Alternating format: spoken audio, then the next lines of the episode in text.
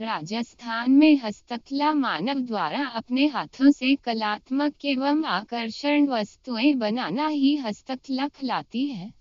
राजस्थान में वर्तमान को सर्वाधिक विदेशी मुद्रा हस्तकला उद्योग से ही प्राप्त होती है। इसलिए राजस्थान सरकार ने इसके संवर्धन हेतु औद्योगिक नीतियाँ भी घोषित की। राजस्थान औद्योगिक नीति हंड्रेड औसन वन के अंतर्गत ही राजस्थान की हस्तकला को संरक्षण दिया था। सर्वप्रथम औद्योगिक नीति की घोषणा श्री भैंडरू सिंह जी शेखावत ने की थी।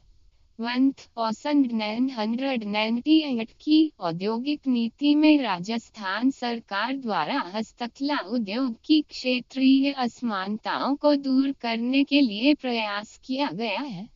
राजस्थान में हस्तकला को बढ़ावा देने तथा प्रोत्साहित करने के लिए उदयपुर में शिल्प ग्राम तथा जोधपुर में पाल शिल्पम ग्राम, जयपुर में जवाहर कला केंद्र की स्थापना की गई। राजस्थान में हस्तकला का सबसे बड़ा केंद्र बोरनाड़ा जोधपुर है। राजस्थान की हस्तकला से संबंधित महत्वपूर्ण बातें हैं।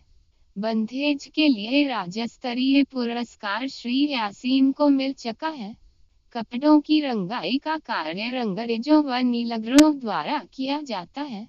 जरी का काम जयपुर में महाराजा सवाई जय सिंह के द्वारा सूरत से लाया गया। दाबू का काम मुख्यतः बगरू में होता है।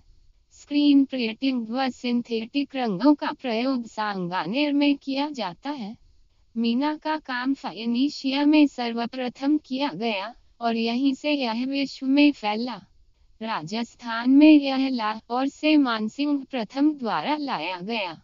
मीनाकारी के लिए कैलाश चंद्र एवं काशीनाथ को राष्ट्रीय पुरस्कार तथा कुदरत सिंह को पद्मश्री से अलंकृत किया गया। धातु का काम कसरों अथवा ठठेरों द्वारा तथा लोहे का काम लुहारों द्वारा किया गया है। लकड़ी के नक्काशीदार दरवाजे, चैखटे, कुर्सियाँ, झूले